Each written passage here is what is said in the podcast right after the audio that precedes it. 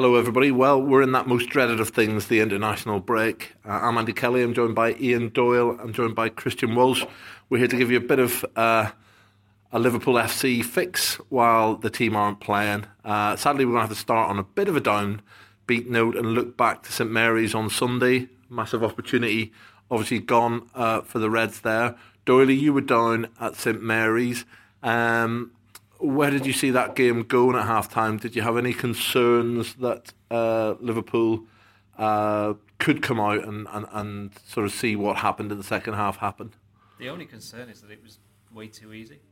They had so many chances to make it, you know, 3 0, 4 0, possibly even 5 0 that you always thought, you know, apparently 2 0 is the worst lead to have, the most dangerous lead to have, and that's the way it proved. I mean, there were a couple of signs that Southampton were getting a bit better towards half time, but there was nothing to suggest that the were going to you know, score three goals and Liverpool weren't going to score any because if any team looked like they were going to score again, it was Liverpool. And ultimately, it all came down to the substitutions at half time. Southampton made two good ones of bringing on Wanyama and, uh, and Mane, who were two of their better players. And then you know, Jurgen Klopp decided that perhaps Dejan Lovren was heading towards a red card, took him off, and it was more the fact that he brought on Martin Skrtel than bringing on Kolo Touré that that's, that's turned the game. You know, within I think within a couple of minutes, Martin Skrtel picks up a yellow card, which is the one thing that Klopp didn't want uh, uh, Lovren to do. And then from that moment on, really, there was only ever going to be one winner. Did when you at half time, did you were you thinking in your head that Lovren could be on a red here, uh, or had, had it not even entered your head? Which is perfectly possible to watch the game, a defender get a booking and not be thinking, "Oh, he's going to see red here." I wasn't thinking he was. I just assumed he was injured. Basically, I think everybody in the press box assumed he was injured. It was only afterwards when speaking to Jurgen Klopp that he said, "Well, you know, I, took him off because I could, you know, he could feel the emotion of the occasion going back to Southampton, but." I don't think anybody thought he was he was going to get subbed at any point. To be honest, well, what I would say about that though is that you know we all saw him depart um, the pitch, and then 15 minutes is a long time. Who knows what happened in the dressing room? Maybe he's taken him to one side, or the chat with him, you know, talking to him, and he's sort of not getting through to him, or we don't know what went on at the half-time break and whether Jurgen Klopp's spoken to Dejan Lovren and engaged. You know, while on the pitch, he seems like he, he's okay and he's, he's he's on a yellow, but it's not too threatening. When he's got him back in the in the dressing room, if he's been wound up and if he's been you know pacing the pacing the halls or whatever, maybe that's influenced his decision as well. Well, I mean, I've said this before. I, I think the manager has got a blind spot when it comes to Touré because uh, we've seen him in press conference before and in other interviews where he talks about, especially when the Liverpool centre backs were quite a few of them were injured.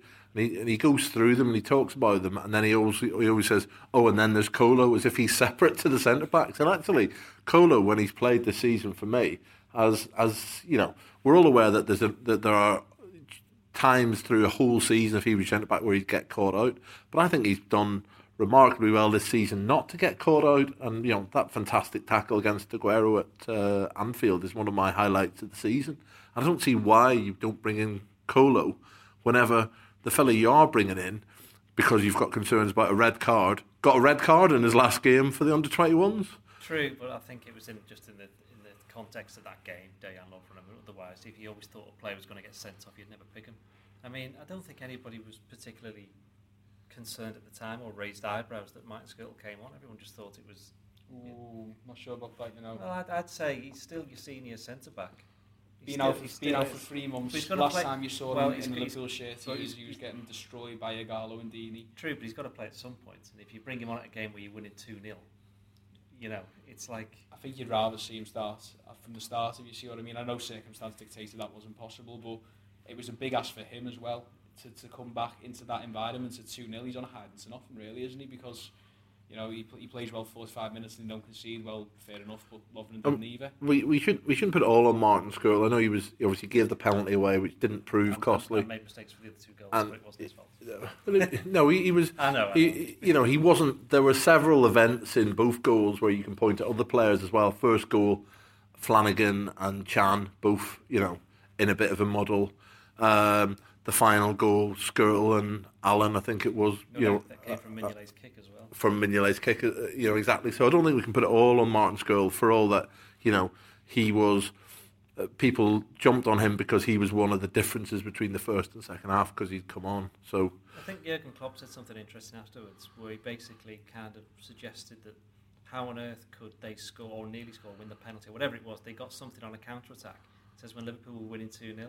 There's no way that any team should get caught on a counter attack when they're winning 2 0, especially away from home. You, he basically kind of accused the, the, players of getting a bit carried away and thinking, perhaps they were thinking, oh, this could be another 6 1 here. And they were just going off to go and get some more goals instead of playing it far more intelligently, just you know, taking a step back, making sure that Southampton didn't get any momentum and maybe that's why Liverpool are ninth in the table or you know missing out on the top four because they don't they might have talented players but they don't have it in you know up in the brain. But they make I mean he's constantly gone on about decision making. Uh, Christian. And actually, if you look back to the 6 1 game that Doherty refers to there in the quarter final of the Capital One, Liverpool were clinical that night. I think they had seven shots on target and scored with six. Uh, I suspect we probably had more than seven tar- shots on target on Sunday. And it was it was that lack of a clinical edge, and we saw it in the second half at Old Trafford as well. I mean, that game should have been put away far earlier than it was, uh, for all that United needed for, you know, second half, um, and that that lack of a clinical edge is something that's cost them several times in the season for me. It's infuriating as well, isn't it? Because sometimes Liverpool will look clinical. You look at like the Aston Villa game. Now I know that obviously it was Aston Villa and it doesn't count because they're not a real team anymore.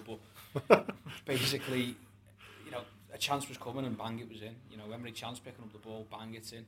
And, and before you know it, Liverpool are 4 5 nil up, and, and, and they haven't really tested the goalkeeper because they, they, they've got they put it past them every single time. So they go from they go from looking really clinical to, to really uh, really poor in front of goal. And you know, at the end of the day, you've got Daniel Sturridge there, who is meant to be uh, Liverpool's number one striker, but even here at the moment is struggling a little bit with, with, with that, that accuracy in front of goal. Now, you know, I'm not putting it on him, for example, but he's missed chances, he's snatched the chances that you wouldn't expect him to. I think there was that one where he should just pass it to Allen, but he, but he goes for goal himself. And, you know, it's, it's in the team that there's a lot of players who are, who are performing a really good function, but Sturridge aside and Coutinho in flashes, there's no one who one-on-one with the goalkeeper, you're putting your house on them scoring. Firmino's getting towards that a little bit more. Um, not not at the start of the season and not even under, uh, during the start of his uh, time under Klopp, but you know he's he's really starting to become clinical. You look at the way he finished that chance against Man United at Anfield. Easy chance, yes, but he, he's finished it well. He's got to pass De Gea. But apart from that, you're looking at like Lallana, you're looking at um, I mean Emre Can, you're looking at Joe Allen, players like this. They they're not really goal scorers, are they? And I think that's something that Jurgen Klopp will want to address because they're creating the chances. I remember, um, you know, Jurgen said a couple of times about how, you know, it's not necessarily about the finishing the chances, it's about the taking the wrong pass or it's not the final ball, the one ball away from, from being a really good team, that sort of vibe. But, you know, at the end of, at the, end of the day, if they're, if they're in front of the goal, you, you'd expect a little bit more, um, certainly from Sturridge and certainly from a couple of others as well. You know, there's no there's no 10 goal season man, apart from Sturridge in that team. Which is precisely why if you've got a team that everybody knows isn't quite as ruthless, when you go 2 0 up, that's when you should go, hang on a minute, let's just try and protect this a little bit. Yeah. They were, they were guilty of just going off and let's score another couple. Let's see whether we can put this one to bed. I mean, rather the thing, than just holding on to The it. thing is, they've, they've scored more goals than most teams since the turn of the year.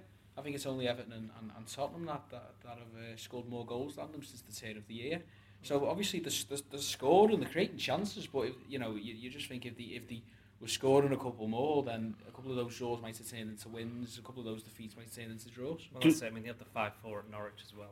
So yeah. it's not as if this is anything new. Well, do we think the absence? I mean, some people pointed the absence. Obviously, Milner suspended, um, Henderson not well enough to start, albeit he was. I think he was about to come on whenever the the equaliser went in, and he changed his mind. Um, was that sort of that obviously took out two of the more experienced players. Um, some people thought that made a difference, but to be honest, in my mind, a Liverpool team with Milner and Henderson in it has been just as capable of giving away that sort of a lead as a team without him. I'm not sure it was that crucial myself. What about yourself, Doyley? Well, again, you just mentioned then that the pair of them played against Norwich, where Liverpool went ahead. I think it was twice and gave it away twice and managed to get away with it that day but they didn't get away with it against Southampton because you know, Southampton are a better team than Norwich. Um, Christian mentioned Adam Lallana there, and uh, he's in. You were on ratings down on uh, on the south coast on Sunday. Doyley Lallana was your top scorer uh, from memory. He's in a fabulous. I mean, his feet are doing some amazing things at the minute. Um, fabulous rich vein of form. I've still got this thing where as soon as Lallana gets the ball, he's looking for somebody else to give the ball to to sort of do the the absolutely crucial thing. And actually, if he took it upon himself more to, you know, have the sort of shot he had against Man City, for all that it was a really strange goal, and Joe Hart, everyone was wondering what on earth he doing.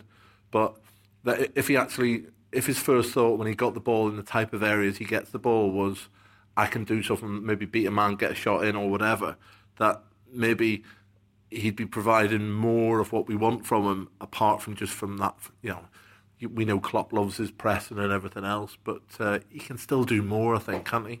I think so. I mean, another manager said after when he scored the goal against Man City, he got asked, you know, about the goal, and he says, "Well, look what happens when you have a shot." He couldn't believe he'd had a shot because he saw the replay of him. He couldn't quite believe it had gone in.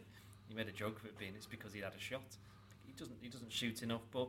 I take your point. I think he needs a bit more of an end product. That goes back to what Christian was saying before about there's no player in there where you think apart from Sturridge, he's going to get 10 goals. I mean, to score that many goals, you need to have 20, 30, 40 shots, and you can't really see Lallana having that many during the course of the season.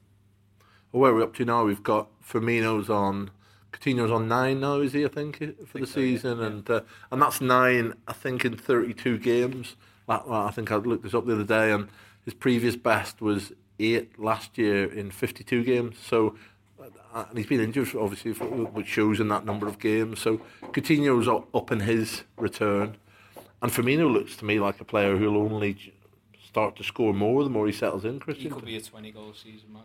Yeah. I genuinely believe that. I think I think the comparisons with Suarez, uh, you know, they're very very premature at the moment. Um, but I can see what where people are coming from in terms of development because he he's so much better than when he first came. And obviously, you know, you've got to give him a chance with uh, you know to adapt to a league and a, and a team. And then he's been he obviously cracked the bone in his back when he came back there was a different manager in charge. So that, that period of adaptation is, was always going to happen.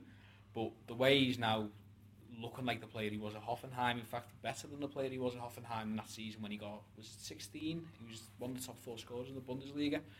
So I think he's is he in double. He's not in double figures quite yet. He's on nine as well, I think, isn't he? He's on nine, nine, yeah. But he's, he's, he's looking to become one of the, the few players, I think, uh, since the Premier League began to, to get double figures in both um, goals and assists.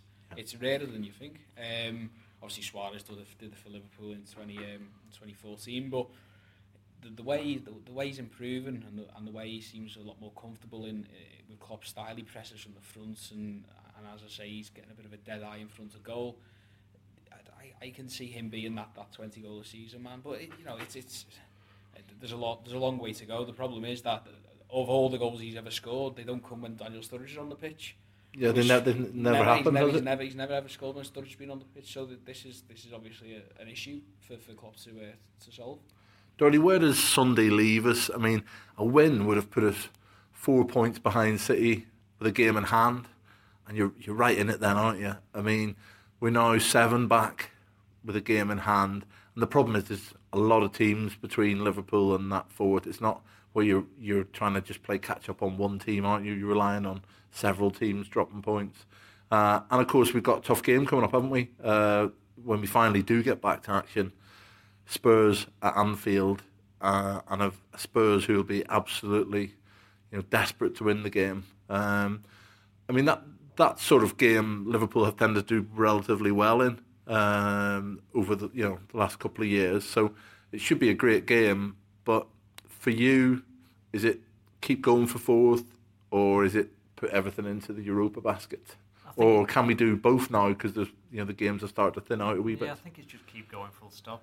I mean, seven points, but it's five teams and it's only nine games. So realistically, they're not unless they win all the games, which is probably not going to happen because they haven't even won four in a row, let alone nine this season. So that's probably not going to happen. I mean, top four, forget about that. Europa League, I think they just have to keep on going because, you know, as, as we've mentioned several times this season, that there's going to be players playing for the futures. And the only way they're going to do that is by doing something on the pitch in the last nine games. So there's no sense that they're going to be dropping off. There will be some changes, and I think perhaps I think it's the Stoke games in between the, the two Dortmund legs. I think that's right. I think that's the one game where Klopp might go, well, I might change the team around because if you can't do it against Stoke at home, who, who, can you do it against? Could give them a little advantage that because I think I saw someone on social media say that um, Dortmund's game in between the two Liverpool games is their Schalke. big Ruhr derby derby, against uh, Schalke, which th- th- there's no chance they'll be uh, resting players for. So potentially that could, if if Liverpool can come back from from Dortmund with a reasonable result, it could give them a little bit of an edge. Dortmund's still in the title race as well. I know. It, I know it's you know we all know Bayern are almost certain to win the, the Bundesliga, but they're only five points behind. Dortmund, um, Bayern haven't looked exactly brilliant since Pep said he was off to, to Man City.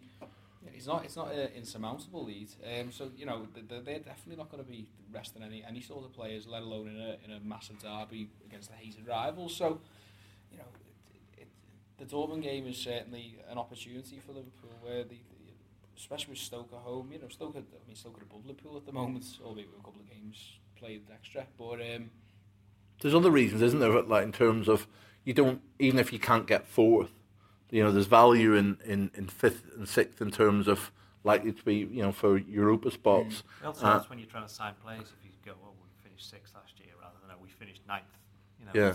whether we like it or not, some some of these players from certainly from abroad will look at that and go, oh, why would I want to join them? You know, they finished ninth. I mean, if they win the Europa League, fine, but anything else and you finish in ninth, tenth, eighth, doesn't look as good as finishing fifth and just missing out on the top four spots. Ninth, of course, would be their worst ever, wouldn't it? In terms of since they came back up. came back up the Yeah. 60s. Yeah. Yeah, so um, yeah, the, and there's also a million quid per position. I think now football terms. I know a million quid is not what a million quid is to most of us, but it's still another more money that can be put into the pot for players and, and everything else, and potentially somehow return to the fans with uh, reasonably priced Yes, I- tickets. Don't hold your breath on that. um, other stuff to discuss then. Uh, Flano had the armband on Sunday. Um, have to say, I was I was surprised, not because I don't think that he potentially could be a future Liverpool captain, but because a I thought there was a reasonable amount of pressure on him having signed his new contract a couple of days before, and he'd been wanting to impress. And I just wondered whether throwing the captaincy at him as well was a wee bit too much. Um, for all that, I'm sure he was absolutely delighted. Um, and you had the likes of Sakho, Mignolet, um, you know, even Sturridge, so potentially you know sort of senior players on the pitch who maybe you might have thought had the potential to take the armband ahead of you know young lad who's just coming back into the team. Um, any thoughts? I, I just think it. I, I think it was a one-off, wasn't it? It was. A, it was a bit of a bit of a strange game when both the captain and the vice captain. I mean, that's happened before, obviously. But you know, with Henderson and Milner both out, I just think it was a, a, reward and a way to show people that you know he, hasn't got his contract because he's a scouser or because he's you know because he's John Flanagan. He's got he's got this because he trusts him as a player and as a communicator. And the one thing I will, will say, maybe not for, before the Southampton game, is that you know Flanagan, when he was in the defence, he's a talker, he's a communicator. He, he's telling people where to go. He's talking to people, and that that, that can be quite important. It doesn't matter that his voice is scouse. It's just the fact that he's quite vocal in general. Um, so it's. I, I don't think it'll happen again. It certainly won't happen in the short term anyway. Um, that that that situation of, of no Henderson, no Milner. You know, I think if if, if, Liverpool goes to Dortmund without those two, I think Sakho's getting the armband or Lovren's getting the armband or someone like that is, you know, they I don't think, well, sorry, you couldn't anyway because he's not in the Europa League, but you take my point there. Yeah. Um, you know, he's not, they, they, it wouldn't be going to John Flanagan um, for the foreseeable, but I think it's just the way of sort of saying, you know, we, we back you here, we give you the contract. That, less the pressure, more just, you know, we're going to pass on the backside and going, you know, we, we, we're, we're proud of you here, we've given you the new contract and, and this is, you know, let's let's crown off your week. I mean, at half time, you're saying it's a masterstroke because what a week he's had. Yeah. Uh, you know, new contract and then captain of the team. That's absolutely obliterated Southampton, but sadly it wasn't to be. The you talk about contracts there, and we, Ian, where do you think the manager is in terms of his views on players and and whether they're players that he wants to stay at the club after the end of the season? I mean, he spoke even just a few weeks ago that he still hadn't. I think it was in the run up to the final, the run up to the Man City final. He was talking about how he'd seen a lot more obviously of the players in the five months he'd been here, but he, he seemed to be suggesting he still needed to see more. Um, how, how crystallised do you think his thoughts are in terms of, at least in terms of the players he doesn't think he'll want?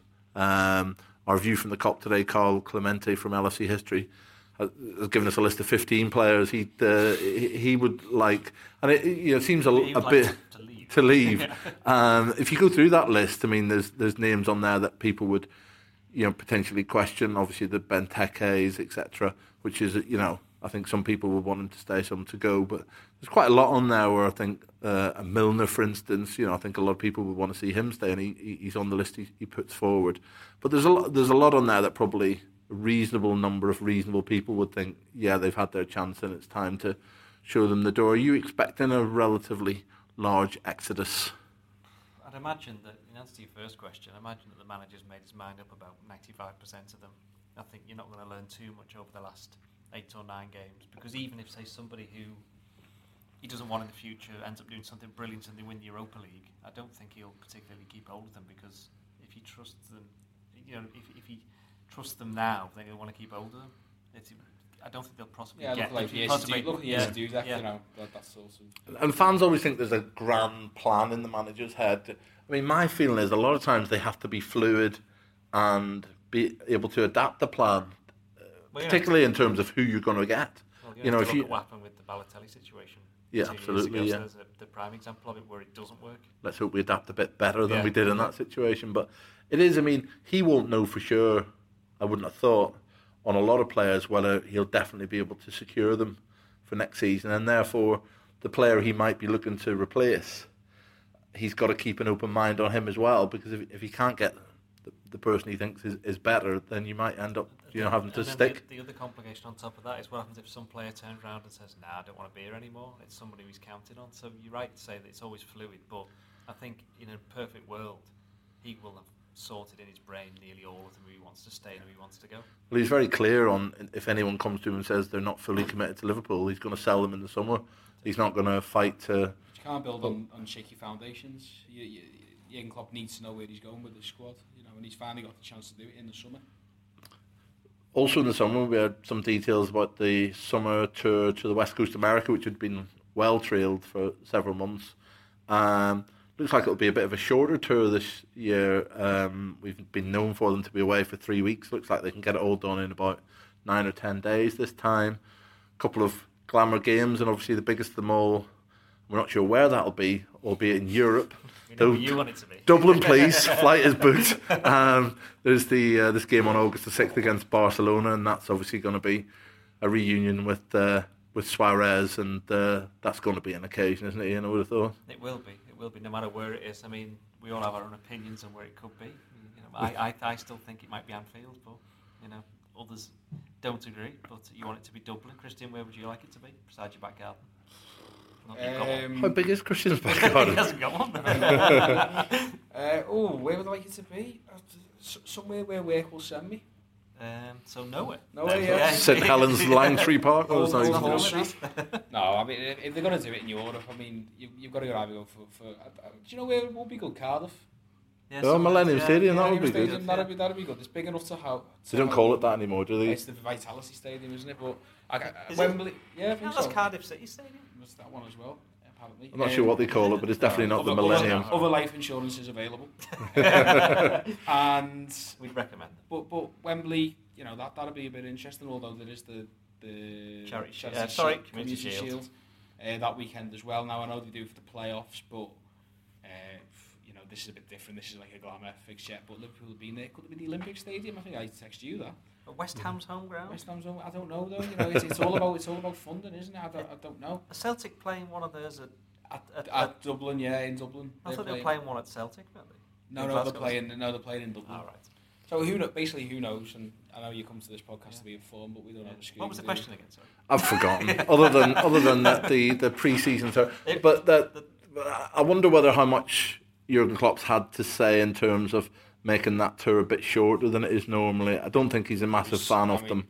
It was, it was a slog. I, I went over with Percy two years ago, and um, I remember there was the penalty shootouts against Man City, and uh, the, the shootout neither team wanted to win because it meant that the tour was extended. Uh, they went Um, off to Florida, they didn't went they? off to Florida, um, which was obviously replicated by Yaya Touré's penalty, which was just hit straight at Simon Mignolet. Um, you know, it was basically, you know, it was just a. It was Everybody wanted to come home, everyone didn't wanted they? to come home. We want to come home. They want to come home. Everyone wants to come home. Um, you know, obviously you've got to fulfil this, and it's absolutely fantastic over in America. The support is superb, and the people are so warm and friendly. Um, and, and you know the, the conditions you, you get put through your paces there. You know it, it is so warm and and it will get the players fit most certainly. But it is a long time, and, and with Klopp is still you know he's still in the sort of the the, the sparring phase with, with with squad, and you know I'm pretty sure he'd rather be back at Melwood where he knows everything, and he knows how everything is, how he wants it to be. Um, you know, bear in mind as well, obviously he's over in California. You know, I don't know if, what's happening with Boston if, if they're going to head over there or whatnot. But with California, they've been used to playing at Harvard, and they've got a nice little situation there. But California's on the other side of the, of the country. You know, will the training facilities be to, to his taste? Who knows? So the shorter the better, I think, in, in that sense. And he's uh, he, he's popped off to Tenerife for a, bit of training this week. Uh, uh, it is very nice. If you wait a couple of weeks, I could have joined him, but. Um, I mean, most of the players who've gone, it's the non-internationals. The rest have gone away, obviously, on international duty. Uh, it's it's the non-international plus a lot of the academy lads, and um, it strikes me that it's probably it's those younger lads for whom the trip is the most important in the sense that it's a it's it's a rather than like uh, you know a half day up at Melwood on a Thursday or whatever day they have the uh, you know the uh, elite uh, lads from the academy up there that they're getting a, most of the week to impress the manager and show him what they're about and, and what they can do. It's funny to think it was only like six weeks ago that we were talking about them all because they were still in the FA Cup. You know, the likes of Kevin Stewart and all those were involved and, and, and.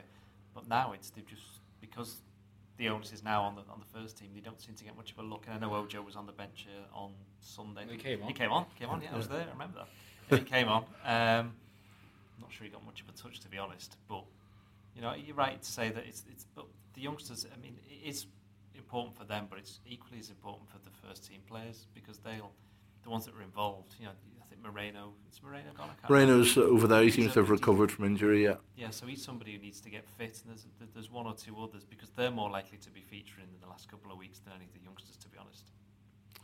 Um, cool. We uh, we look ahead then to Spurs uh, when we finally get another game. Um, if if Liverpool could win that game, it would it it it would give Leicester could win the league, which is what we all want. well, well it, anyway. It, it, yes, Christian is very silent on this matter. Do you want Leicester to win the league? Yes Uh, or no? That's a I no. do. Yeah, I, between Leicester and Spurs, yeah, I'd rather Leicester Yeah. in the league. Andy. Um, well, I think I think Spurs will win the league just because I, I think they've been the I think they've been the most consistent team I've I've seen this year. I think that's dangerous for Liverpool. Um, but So- uh, but I actually think a team like Spurs will will come and play the sort of game that will give Liverpool opportunities, and if we can actually finish them, I think there's there's a there's a chance of a really really good three points there. But one thing you you could almost guarantee is that Spurs will be scoring. I mean, they just you know they they have players who know how to, uh, how to create and finish chances, and but it has all the makings of a of a cracking game, which is just what we'll need after two weeks of Roy Hodgson football. Uh, true. I mean, there's a lot of there's been a lot of three twos in that game over the recent years. What was the score last year? Was it three two? 3-2. 3-2 at Anfield, Yeah, yeah. 3-2, yeah, three two the season before, a couple of seasons before that. I think it was as well. Yeah, in the title challenge. Though of course goal. No, no, I was no, four no. 0 It was four 0 then. Yeah. Three two when um, Suarez scored first and Gerrard Downer scored. But no, th- th- there should be a lot of goals, shouldn't there? Although the, the first But- game was nil nil. Yeah. Nil nil. Klopp's Yeah. first game, and obviously Liverpool ran an, an incredible amount that day, didn't they? So you know it'll be it'll be interesting to see the development where the team's gone to from that game to to this one up at Anfield. Uh, but anyway, um, I think we've covered most of the issues. Uh, we're going to have to leave you in the hands of international football for the next week or so, and thankfully back to Anfield for proper football uh, on Saturday week. Uh, this has been your Liverpool FC podcast. Thanks for listening. Ta-ra.